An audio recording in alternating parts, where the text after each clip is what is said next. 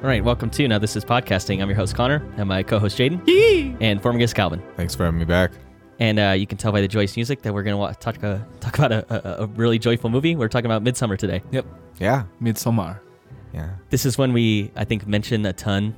Uh, I, what, what episode doesn't have a, a midsommar reference? I'm And- very jazzed up right now, boys. I'm glad the wait is finally over. Uh, I think we were waiting for October to get here, and like, let's let's talk about this really Yeah. creepy movie. The the titillation has been building for months. yeah, we'll have nothing to talk about after this. I think this is the last episode of the podcast. We, we've done Midsommar. Yeah. We've, we've said all we We're need. done. We've said all we need to say about film now. Ah, yeah. That that's so true. um, all right, so uh, Jaden, Calvin, and I all watched this movie together. It's kind of the only one since we've been doing the podcast that we all kind of sat down and checked it. Besides the stuff we see in Yeah, theater. without pretense for for recording. Like you guys, we watched Black Widow, and he was like, and we saw Florence Pugh, and I was like, yeah, you absolutely have to watch Midsommar. And We watched it the next day, didn't we? yeah, we watched it the next day, and I have quickly be not become uh the person who's not an expert on this film because someone has seen it ten times more than I, I have. it's like yeah, I think I've seen it like 12 or 14 times now. Yeah, so, So- we, we sat down and watched it, and then I think we recorded the next week, and, and you know we were like talked about, oh man, Midsommar is pretty good. We should do a podcast on it. And Jane's like, I've watched it every day this week. That's crazy. and so like which is weird because like when we were sitting here watching it, um, I was like freaking out kind of the whole time.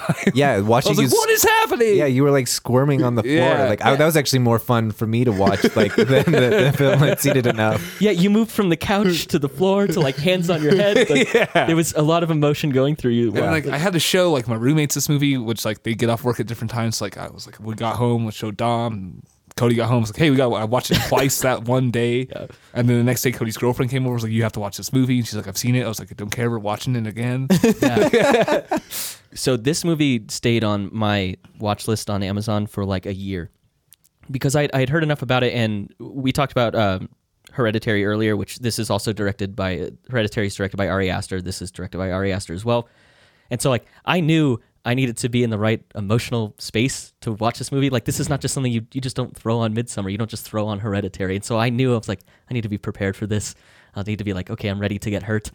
Um, and so it stayed on my list for a long time, and I, that's why I was really glad we did that Black Widow one. And then Calvin's like, "Okay, Florence Pugh's great. We got to watch it." We were all together, and it was fun. We usually don't just sit down and like watch something together, and I'm so glad you guys kind of forced me to watch it because this is a wonderful movie. yeah, it's It- great. and, and everyone should check it out. Um, a little bit of the stats on it, uh, like I said, directed by Ari Aster, um, came out in 2019, um, had a budget of nine million, and it made 47.8 million in the box office. It's not enough. Yeah, it's funny. They actually talked about um, the other people in the industry had heard that uh, generally sophomore films suck because uh, you get a bigger budget and you try and do way too much. And people had heard that, and it's interesting to find out that the budget was actually lower than that of Hereditary. Yeah, it's a million less. yeah, Yeah. which is wild. and it made uh, uh, like a little more than half as much as Hereditary did. That was like 80 million. Yeah. But I agree, it's it's not enough people saw this. It- No, absolutely not. No. Like this is a, it's a fucking masterpiece. yeah, and not enough, and not enough people saw it enough times. Yeah, for sure. Yeah, You you need to didn't- keep watching it. You didn't have Jaden. There's a bunch of Jadens walking around like, buying, going out of the theater to back to the ticket booth to get another one, and head right back. yeah, in, you know? exactly. like a like a small Yeah. child. One more time, Daddy. It's like I remember watching the, the uh, watching the preview for this in the theaters, and I think I was with Jonathan, and uh, like he was he was very excited. He was like, "Oh, I can't wait to see that movie." And I was like, "I'm never watching that fucking weird ass movie. what is going on on the screen right now?" And now I yeah, I'm pretty pretty enthralled with. it. I love So, that kind of just your own personal evolution. Yeah. Being like, this looks like shit, and then now you're like, I cannot wait. To, like, I need to, I need to get a podcast that way I can talk about this yeah, movie. exactly. I think that's great. I need I need more friends so I can share this movie with everyone. Yes. right. Uh, so, uh, Jaden, you're the resident expert on Midsommar, I think. So, what's your first impression of this film? Um, first impression was what the fuck did I just watch? Um, Yeah. and which made me want to watch it much more and find out much more about it. Um, this is not, I it's a horror movie. I would say that one hundred percent. Um, and it's not like any other one you've ever seen. It's so well lit. The it's it's beautifully colored. Like everything around it. It's it's it's It's very great. Um, they do amazing things in this movie, especially with like like as weird as it sounds, like the mushroom tripping and stuff like that. Like it's not over the top. Like it's just like, hey, these people are fucked up, and now they're in these weird situations. I think it plays a huge role. Yeah, I- that's what I'm saying. I think it's a massive role. I just don't think they like. It's not overstated. Yeah, they don't like, and they don't like overdo like, oh, there's a fucking dragon on the couch or something like that. Like it's Yeah. like these people are like not in their correct mind state, and that's basically what they show there. Mm-hmm. Yeah, all and- the visuals are like subdued. Yeah, It's not. Yeah, like you said, and not it's, over it's top. very much weakening of the characters coming into this atmosphere they've never been in before and uh i think that there's so like every small detail in this movie just leads to the final end of it. And like every like literally every single like second of this movie is like tied into the end of it. And i love that so much. Yeah, and we have this is a two-parter because we for a while we were thinking about this being a three-parter, and uh, then I was like, that sounds like too much work. so we're gonna try and keep it a two-parter because we have so much subtext to talk about. But yeah, I I my first impression of this was. Uh, it was uh, I love I love the Scandinavian aesthetic. So that's always something that's very interesting. Like the language, the culture. It's so fascinating to me because it's we have no exposure to it in like in school like we do with Greek and Roman and other European societies. And so it feels familiar, like an American farm, but it's it's also like the uncanny valley like it's just different enough that everything feels grotesquely alien. And while everything is happening under the brightness of the sun like there's no darkness to hide anything it's just all right there. And Yeah. the horror is that it's we're out in the open doing every, all of this.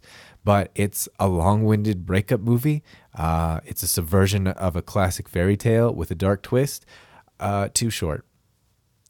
It's two and a half hours long. i think it's too short too. It's too short. Yeah There's like a, and I think you have the director's cut. Uh, there's like 30 minutes of this film that got cut out. I guess originally it was going to have an NC-17 rating, and Ah. so there's there's at least 30 minutes that got cut out to make it rated R. Yeah. already i mean yeah yeah exactly yeah, you're right. There's some grotesque scenes in this. Um, some bloody penises yeah uh, my first thought is similar to Jaden. I was like, yeah, hands on my head, like, what am I watching right now? Yeah. It- It's so intense, and uh, I, like second viewing, I think is where I really like got to soak up a lot of the stuff I like most about Ari Aster and how he composes his shots. There's just just beautiful stuff happening in in this like terrible situation, but just everything I see on screen, like. Uh, it's one of the scenes I like the most is when they kind of first enter that like the, the village that they're going to in Sweden, and there's like that big archway. It's like kind of the sunburst thing, and like you see people walking in through it. Just it's just an example of how good this guy is at composing shots. And um, again, I think the second time through is when I, I got to soak up things like that and soak up a lot of the score and kind of the diegetic and non-diegetic aspects of it. I think all of that works out really well. Uh, I will say, leading up to reviewing this, I kept watching it more and more, and I think it got less interesting to me because all like the kind of really like uh like oh big shocker moments. I already know they're coming, and so I'm kind of just waiting for the moment the, the movie to get to those scenes when I've watched it again and again. So my big recommendation I think for this is watch it one time, be freaked the fuck out. Watch it a second time, really soak it in, and then maybe put it on the shelf for a while. Uh, it's a, a completely opposite dogma than what Jade had. yeah i'd watch this movie 1000 times so for, for yeah, for me, this movie I think hits home a lot more if you definitely take a breath in between watching it. Uh, I, I I can't handle this. Uh, I'm I'm ready to like I said put this one on the shelf for a while because I watched it a lot leading up to this, and I was like, i think i'm gonna go home and watch this I think I'm I've, pretty sure. I've been waiting to watch the director's cut for like months now. I bought it forever ago when I saw it, and I didn't want that to affect because we are going to do the theatrical release, and then I didn't want to bring in uh, a lot of other interpretations that would be present in, in the director's cut because there's a lot of you know what is a work? Um, is it uh, like Blade Runner where you have the final cut and all of these other things and they change elements? Um, I just want to talk about the general consensus piece that everyone is is aware of. Yeah. Yeah, the right. theatrical the theatrical cut. I'm interested in director's cuts because those are always fun, but I've seen a little bit of it already and the two scenes that like that go on longer that they added. I was like, yeah, I actually would have cut those. So I feel So- like one day I'm gonna I'm gonna like come down to the little studio where we record, and I'm gonna catch you guys doing your own like private midsommar podcast. we could just talk about it. We're on episode 487 of the Midsommar Thought podcast. all right, everybody, we're at we're at uh, minute one hour. 32 and 23 seconds. Like, Discuss Picking what's up- going on at this moment. So this is how many strands of hair Danny on had on her head in this scene. yeah, this is, and you can see the continuity carried over from the last 10 second clip we watched last week.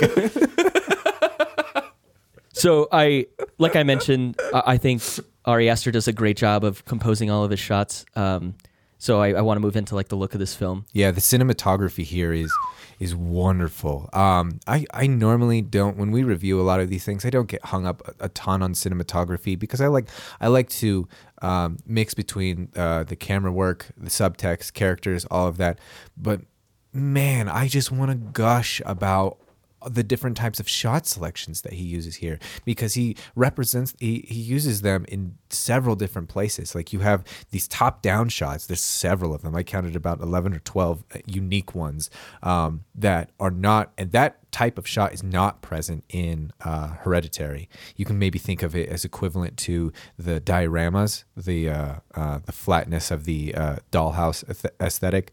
Um, but then you have uh, a lot again another thing he likes to do uh, including mirrors in his shots. You've got this upside down car twisting shot which is amazing. That one's great. and dude. Then like this extreme depth of field but why don't we start with with that that twisting car shot because i think like denis in uh, arrival and sicario this shot doesn't have any subject matter in it, but the feeling that you get from the uh, from how the camera moves creates it it encapsulates everything that's with this this film. It's it's uneasy. We're going somewhere on a journey type thing. So I wonder like what this is a very unusual shot because you have the car coming towards the camera and as it passes beneath, the camera, then the camera flips upside down, and then we are from the car's perspective, and we're looking out at the skyline and the trees, and we're we we just move through the trees, uh, and as if we're gliding on the sky upside down. It's it's visually interesting. It's fun. It's unsettling because the music is also messing with our minds a little bit. And then as we get to uh, the arch that says uh, Helsingland, then we flip and twist, and then we're right back where we were. It feels like to me that we've gone like through a portal, or like um, some some uh, aesthetic things you could think of as like this is like uh, Alice in Wonderland, uh, and this is the the point of no return. I wonder like how does that shot feel to you? I do think it, it sets up by having an odd changing perspective in the camera. It sets you up to feel like okay, we're going somewhere that is not comfortable for these characters. It's new to them. It's new to you as the audience.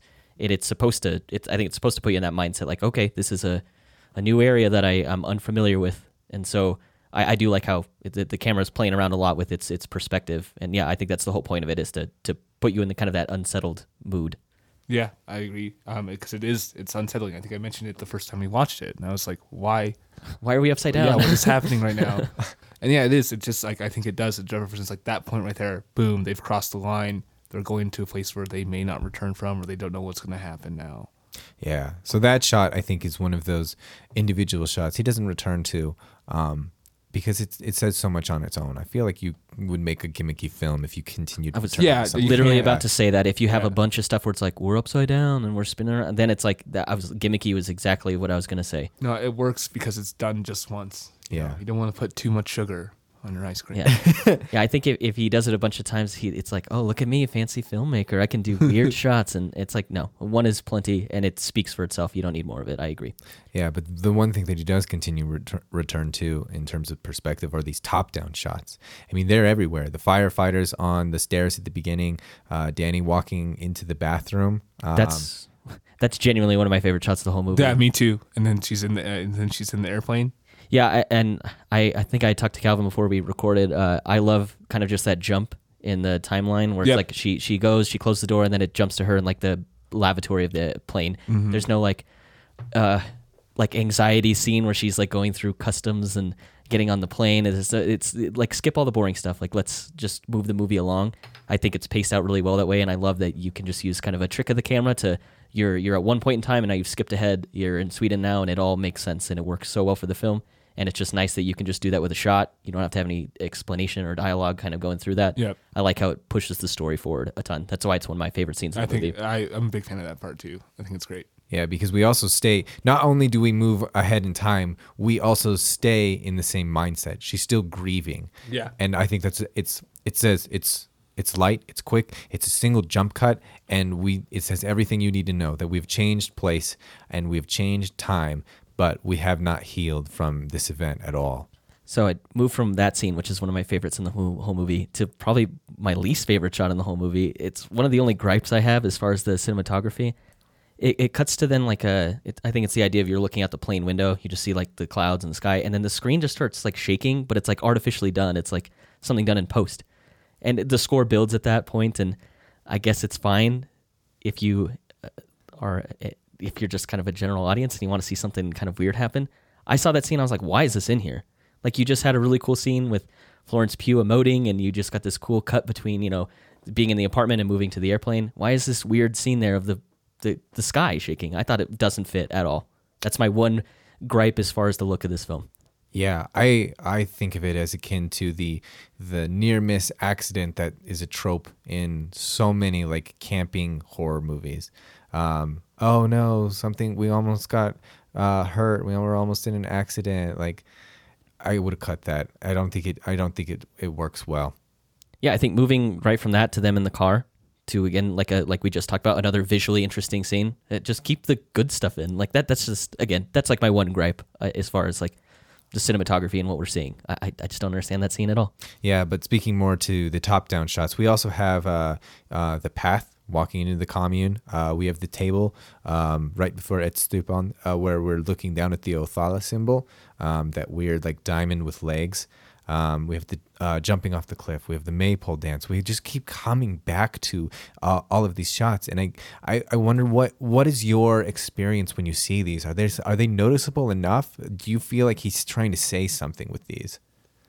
Um, hmm. I don't know if he's trying to say anything with it.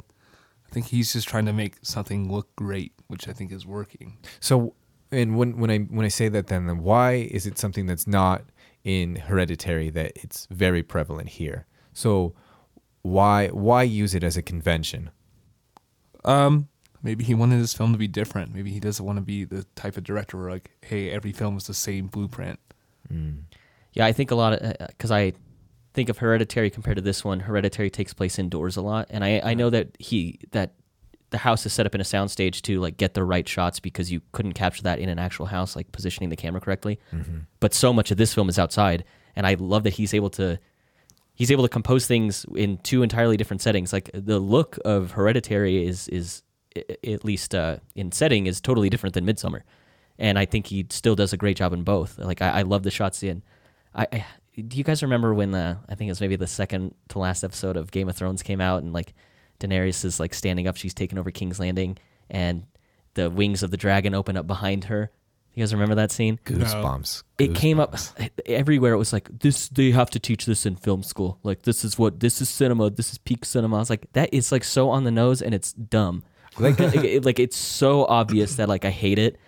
And I, I think of the way this movie is put together, and it's so subtle in all of its shots, and and but it's so intriguing at the same time. Like you talked about the top down shot of, of the table setup is uh, it, it forms a rune.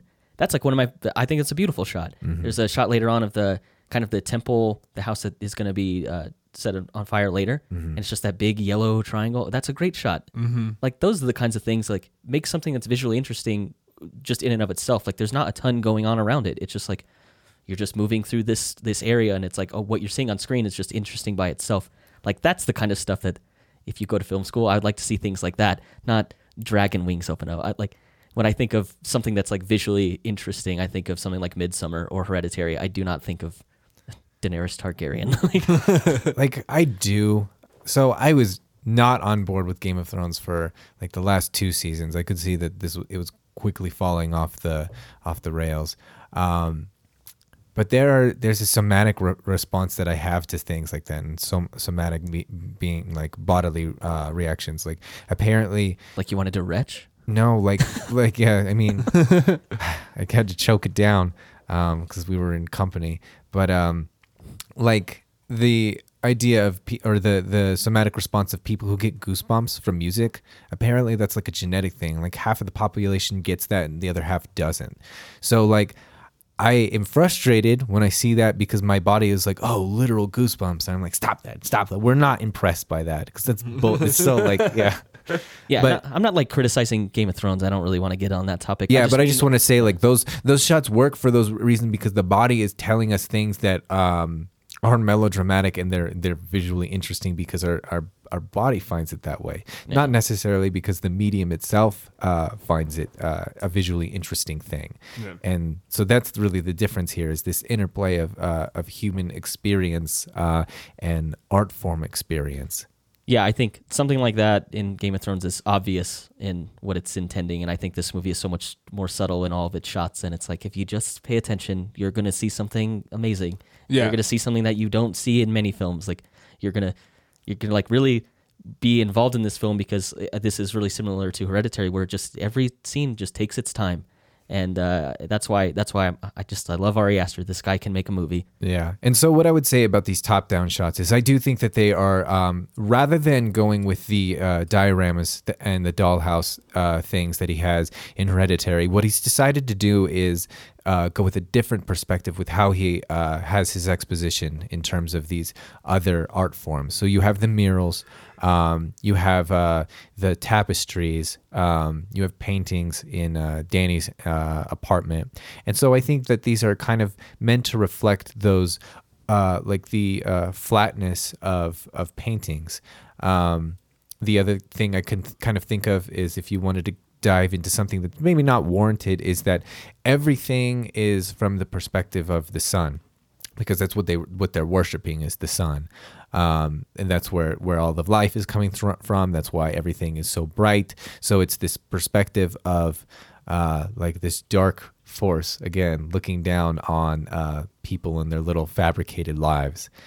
I think that's reading a little bit too much into it because I think a lot of these top-down shots are just visually interesting with um, how he wants to create flatness in respect uh, with respect to again uh, his extreme use of depth of field, where we have these shallow shots where a lot of parts are out of focus because we're looking at a specific character's uh, Oh, like the shot with uh, Danny after the suicide scene.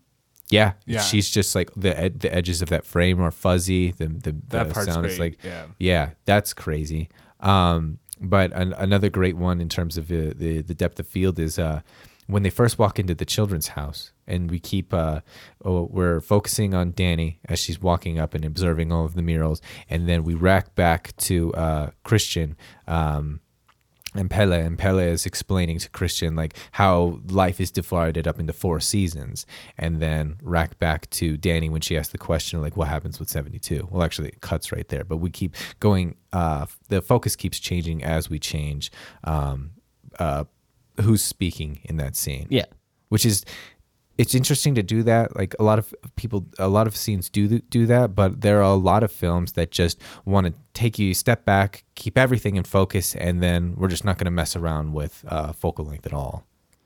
And I think that's a interesting way to kind of cut between characters without having the camera literally like cut between them, you know, like switching your point of view all the time. It's a it's a nice like device to use to, you know, show who who are we supposed to be paying attention to in this in this scene right now. I, I think it's a it's an interesting way to doing that. And I prefer it over like, you know, uh, one camera's on Florence Pugh and the other is, you know, on on these other characters talking. I I, I prefer the way it's done in this much more than kind of a two camera setup for sure. Yeah, and the the most extreme example is actually the it's the lunch scene where Mark is taken away, and we have the the camera um, just trucking in front of the table of all of them, and he keeps passing in front and focusing on on different. Uh, uh, different uh, each different character. But as it gets towards the edges of our main characters we start to uh, see everyone else is out of focus. But sometimes we'll we'll rack back to like someone like Maja um, and she's in focus for a moment. And we just keep moving uh, these pieces around as everyone is talking. It's just a lot of fun camera work that's it it adds uh, a lot of interplay uh, with you as a viewer, just kind of getting around the table and moving through a space rather than something that's static and cutting back and forth between things with a little bit of shaky cam because everybody wants to add a little bit of shaky Right. cam with, like, in those senses. I think uh, another scene that I think is dynamic and it's, it's it's mostly one long take. I think there's maybe one or two cuts in it. I like the part where Christian and Josh are talking. Uh, it's Jack Reynor and William Jackson Harper. Um, it's when they uh, Christian says he's going to do his thesis on like the same thing, and I just like that scene a lot. Uh, it's uh, there's like blocking that these characters have. They move around, and you end up seeing like the back of Christian, and then the camera moves around to put them both in focus again, and it, it just captures both of them in the frame as they're going through this dialogue. And and again, it's not cutting back and forth. It's not you know focusing on one character at one time and one time uh, another character at a different time based on who's speaking. It's just nice to see these two characters kind of uh, this kind of anger growing between them, and you see them both like kind of building up as that scene carries on. And I like that it's not just them standing still talking to each other. The camera's moving, they're moving, and this like kind of this pacing kind of anxiousness that Christian has, and the camera's following him around. That's like a another kind of dynamic bit of filmmaking that I really like in this. Yeah.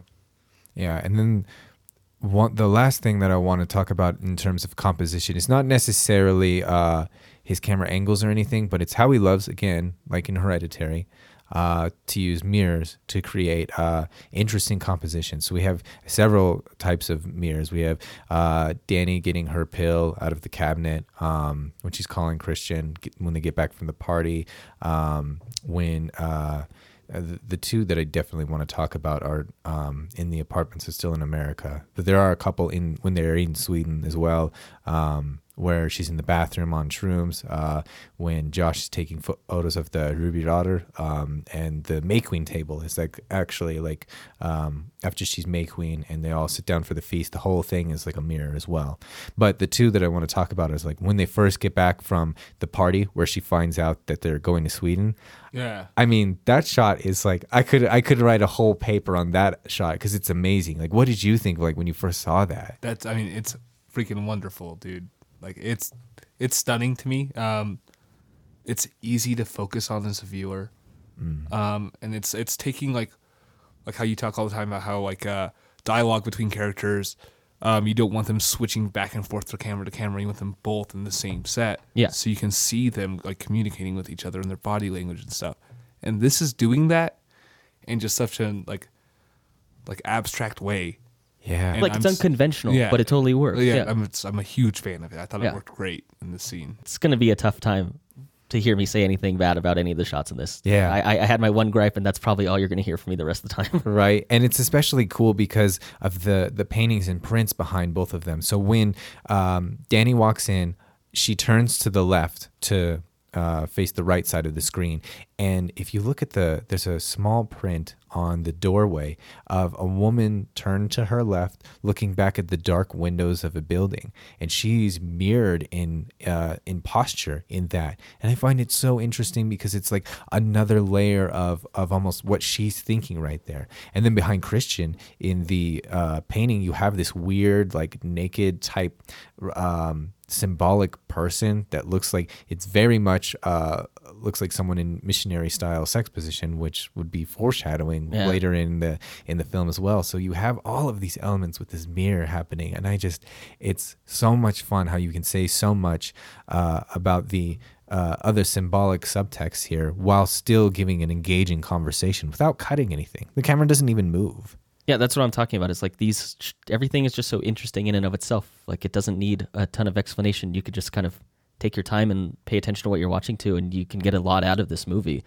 Um, I think uh, I want to move on to uh, my most favorite mirror scene is uh, when Danny has now been invited to Sweden and Christian's in the apartment with his with the other the other characters and he's like she's I invited her but she's not really going and uh, Danny comes in and you see Christian and Danny uh, in a mirror that's on the back wall and then in the, like the foreground you have uh, Josh and um, Mark and Pelle. and Pelle all sitting on the couch and the other she's like it's so it's such an awkward scene she's like yeah I guess I'm going and you can Yeah. tell like they're all so like they none of them want have anything to do with it well, Pelle definitely.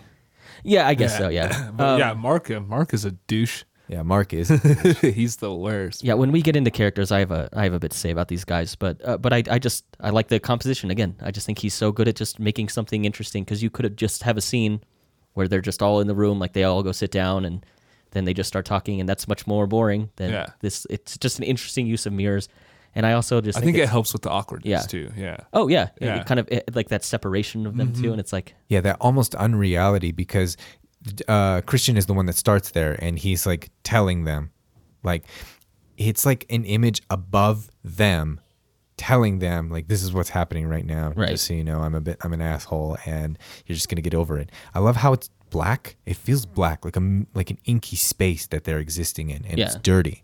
And then when you have uh, Danny walk in and like her head is just barely above the bottom of the frame, and I think that's just so cool too. Is like barely like um, uh, coming out of this dark space. Like she's just barely in um, allowed in here even because it almost again it feels like like a portal. Like uh, this isn't um, this is the beginning of the journey of where we go down the rabbit hole. Right, right, exactly. I just think it's visually interesting. Th- Yeah, th- and you can just leave it at that because that that- that's it's so much fun. Just Yeah. that. Yeah, again, I think I said it in Hereditary, our, our podcast on that. Just keep making movies, Ari Aster. I- Yeah. I'll, I'll watch whatever you like, even if it's subject matter I don't care about. I just want to just make things for me to look at. I, I just I love what he does. All right, uh, do we want to move on to the score? I think Yeah, there's a lot of super interesting stuff going on with this. Um, so I like how this score works a lot with diegetic and non-diegetic sound. Uh, there's parts where it seems like it's non-diegetic, like it's just something that is uh, in the score, like it's it's not literally happening.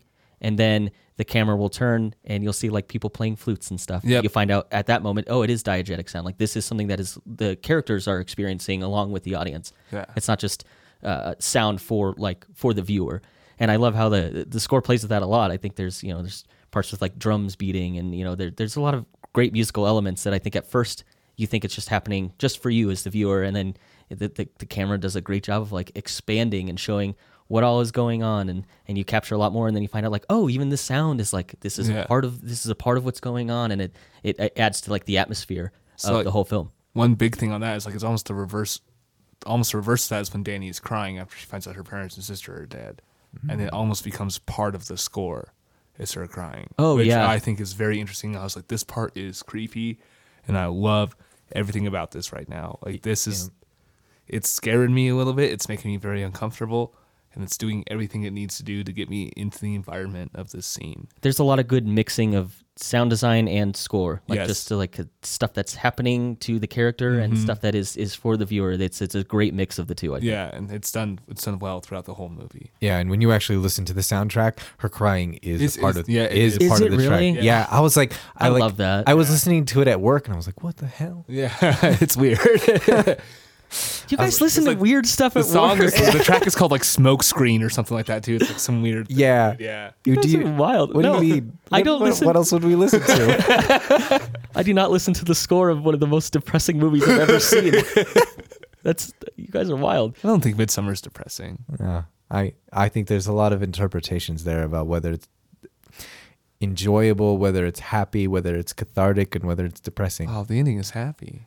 I don't I Ah, don't know okay, about. I, I have a- I have a different take on that um is there any other elements of the of the score that we like here I love how it feels like a Disney princess movie in some parts. Like if anybody listened to the had seen this movie and then listening to the music that we used at the beginning of it, we were looking for that feeling of uh, it's not really a, a horror movie in terms of a lot of the, the music, especially in the melodies. It it's more like a folk tale, like you would think of in, in a Disney movie.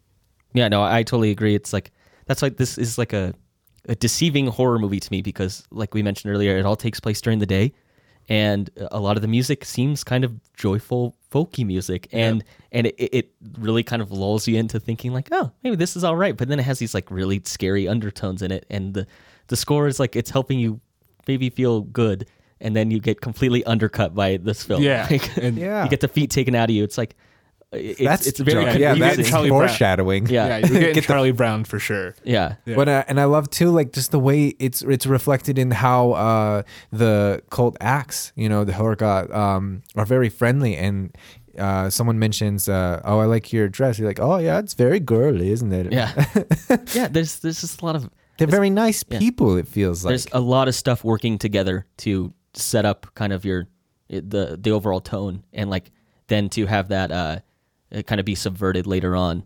It, it, it all the it's the score, the visuals, it's it's everything working together, and and I think all the all the films I've liked the most is when I I feel like those things are working together, and it's not like the score is just a backdrop to kind of because you need to have sound at some point, or you're just seeing something like uh, obvious visually to like get a point across. Everything is is like working in concert really well in this film. All right, so if we're moving on from the score, I want to dive into these characters. Uh, I think I have maybe a more negative opinion on w- these characters than you guys do. I think they're No, I don't think so. I, I I think that there is a really shallow nature to everyone except for Dani. I, Oh, absolutely. I think that they're all Absolutely. bad people besides Dani. And they're also one one dimensional. There's not a lot of nuance to Yeah. anybody. yeah, I think uh, just my first thought is like everyone starts the movie and ends the movie in the same place. There's one character, and I understand this film is from Dani's perspective, and so it, it obviously makes sense that she should have the at least the most profound growth. But none of the other characters do anything. yeah. Like like Christian, I, I, I just to start with him, he starts out as a crappy boyfriend looking for any excuse to get out of that relationship, and the first opportunity he, he gets to to to sleep with that uh the the girl Ah, yeah. from the vill- from the village, like he does it, like, Yeah. and then that later on leads to like his death. Uh, He starts and ends in the exact same place. I actually would say he gets worse. I'd say he gets worse too. I think that actually all of them get worse besides Pelle and Danny. Christian starts out as a crappy dude. He ends as a crappy dude who kind of gets his comeuppance, I guess. Yeah. So there's some, uh, you can get some satisfaction out of that, I guess. Uh, It just there's no change in this character at all, and I think this this movie missed out on an opportunity to be like, give you some other characters to even like gravitate towards and find interesting. None of the other characters are interesting. Do you guys have any thoughts on Christian? I disagree with you saying that they missed any kind of mark on what they're doing with these characters. I think they did exactly what they needed to with these characters for this film and for Dani because the film is for Dani. It's not for Christian. Christian is literally just an antagonist of this movie. And he's meant to be a piece of shit. He's meant to be a bad boyfriend and like like his relationship with Dani is like one of the reasons like Dani is my favorite character I've seen in any movie I've ever watched. I think so. Same. Um, she is like I relate to her often. Uh, like actually, like almost everything that she does, as far as like mental illness and like her relationship with Christian. Hmm. Uh, the fact like when they're arguing in her apartment when it is the mirror scene, and she's like, "No, no, no, no, no, don't go, don't go, don't go." Yeah, I'm After so- she I'm brings up the problem that she is upset, and I have done that. That's Multiple so anxiety times. inducing because she's Yeah. also she's like it's my fault, it's my Yeah, fault. yeah. Like, I've done that because like I feel like I'm such a broken person. If I finally get a relationship, I can't let that go, despite how badly I'm being treated. And I I feel that coming from her in that scene, and it's like that. Like that's why I think Christian needs to be the way that he is because if he's not that way, then like her character doesn't make as much sense, and her character is the point of the story. Yeah, and there's a there's a certain way that this character needs to be written to avoid the tropes of uh, broken girl with family issues. Like needy needy characters are not treated sympathetically by audiences, and like until you've justified their trauma to almost an extreme extent, you know, it's one thing like we like we understand anger real quick, like oh you've righteous anger, that's fine, I understand that, but people that are like sad, we don't we don't really uh we don't as audiences empathize enough because there's so much shame uh, involved with with sadness um, and just in general. And i think it's so interesting to watch her um, always clutch at her throat when she's sad when she's grieving like because that's i re- i relate to that so much too because like that's how i emote um, uh, when I'm sad. Like I've just it's this like I these are things that can't be said um, because it just makes you it makes your life more more difficult. Like I can't share this with Christian because I'm going to lose him, so I just need to choke this down. Yeah, I, I agree with you guys that it, maybe he's fine as a character, just being a crappy guy, and then he ends as a crappy guy. The other characters, I don't agree with that. Like uh, Josh is another one. He is driven by his thesis. That's what he cares about going into this trip to Sweden, and it's what ultimately gets him killed. Uh, like, uh, why can't we work in something more dynamic with that character? I, I just think I think he's super boring. He starts and ends the exact same way. My like I said, my whole thing is like with that is it's all based off of Dani, and like he's just supposed to be another pawn in the story for her. Yeah, how And, we like- get to Hälsingland. spending too much time or too much development on a character that really doesn't matter, I think is a waste of the movie. I I do wish like like I don't I don't think that we need to make them interesting. I just don't think they need as much screen time as they have. Yeah, that's fine with me too. Take them out. Yeah, because like that's how we got there. That's plausible. That makes sense. The entire conversation between him, uh, between Christian and Josh about the thesis and who's stealing, that's unnecessary because we don't. It, again, this whole film is about Dani. We don't care about Christian. We get enough that he's yeah, you're an ass. I don't care about. I want you to burn. Like Yeah. that's the and then that scene is uh, just them kind of kicking the dead horse of like, a hey, million Josh times, is yeah. selfish and Christian is a leech. And, like that's Mm-hmm. the way that their relationship and their like who their personalities are and how their dynamics work. And that's just kind of more hammering that in. But Yeah. and that's why they're. It always made it like you kind of don't like. Josh feels like a level-headed plot device. Like I don't get a lot of selfishness to it, but it makes sense when you think about like these are the people that will put up with me. Yeah. Uh, and because when you look at them, they're all not not great. Like how are they all friends? They don't really seem to like each other. Yeah. You know, none of them. Like no, Mark doesn't like anybody. Nobody should like Mark. Yeah, absolutely. Yeah, yeah. Speaking of, if you want to give a character less screen time, Mark is the one. and I get, I, he, we can always go with more eyebrows, dude. uh, that's Will Poulter. Uh, he was in a, what is that RV movie with? Well, we are the Millers. was that Jason Sudeikis in that? Yeah. He's also in You look like Bandersnatch. Jason Sudeikis. I love. God, he's so funny. uh, I take that as a compliment. Yeah, no, yeah. I told one girl that uh, we were watching some movie. I was like, my buddy Connor kind of looks like him. She's like, what? She's like, I'll jump his bones. Oh, well. um, yeah, I think uh, Mark is like just this classic horror movie character. He's just the he's the annoying guy that the audience cannot wait for him to be killed. But I agree with what you guys say. I I, I hate every character in this except for Dani. You hate Pelle?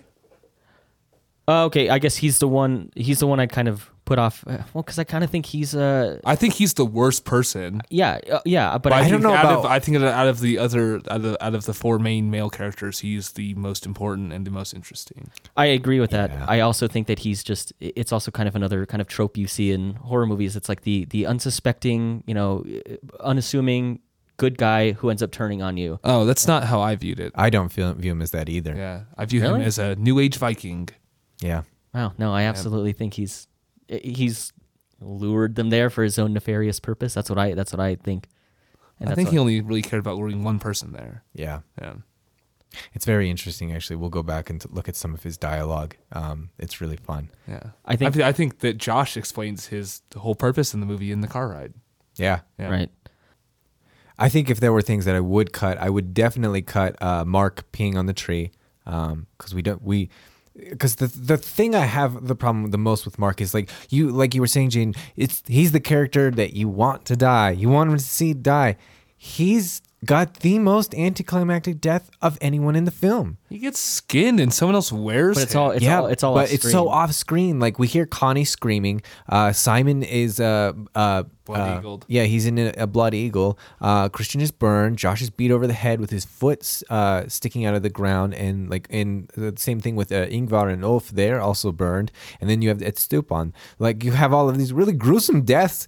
And the only thing that like is ever mentioned, like with Mark, and he asks like, "What are all the kids playing?" It's like, "Oh, skin the fool." Like, okay, well they're gonna skin him. Right. But it's it's nothing happens. Like we don't see yeah. any of it. The character you want to see die most, you like don't even get the satisfaction. Yeah. of that. Yeah. It's like it's like he's turning conventions on our head and like but like frustrating is like I would rather, you know, I'd rather the one that be be the most anticlimactic like be Christian almost.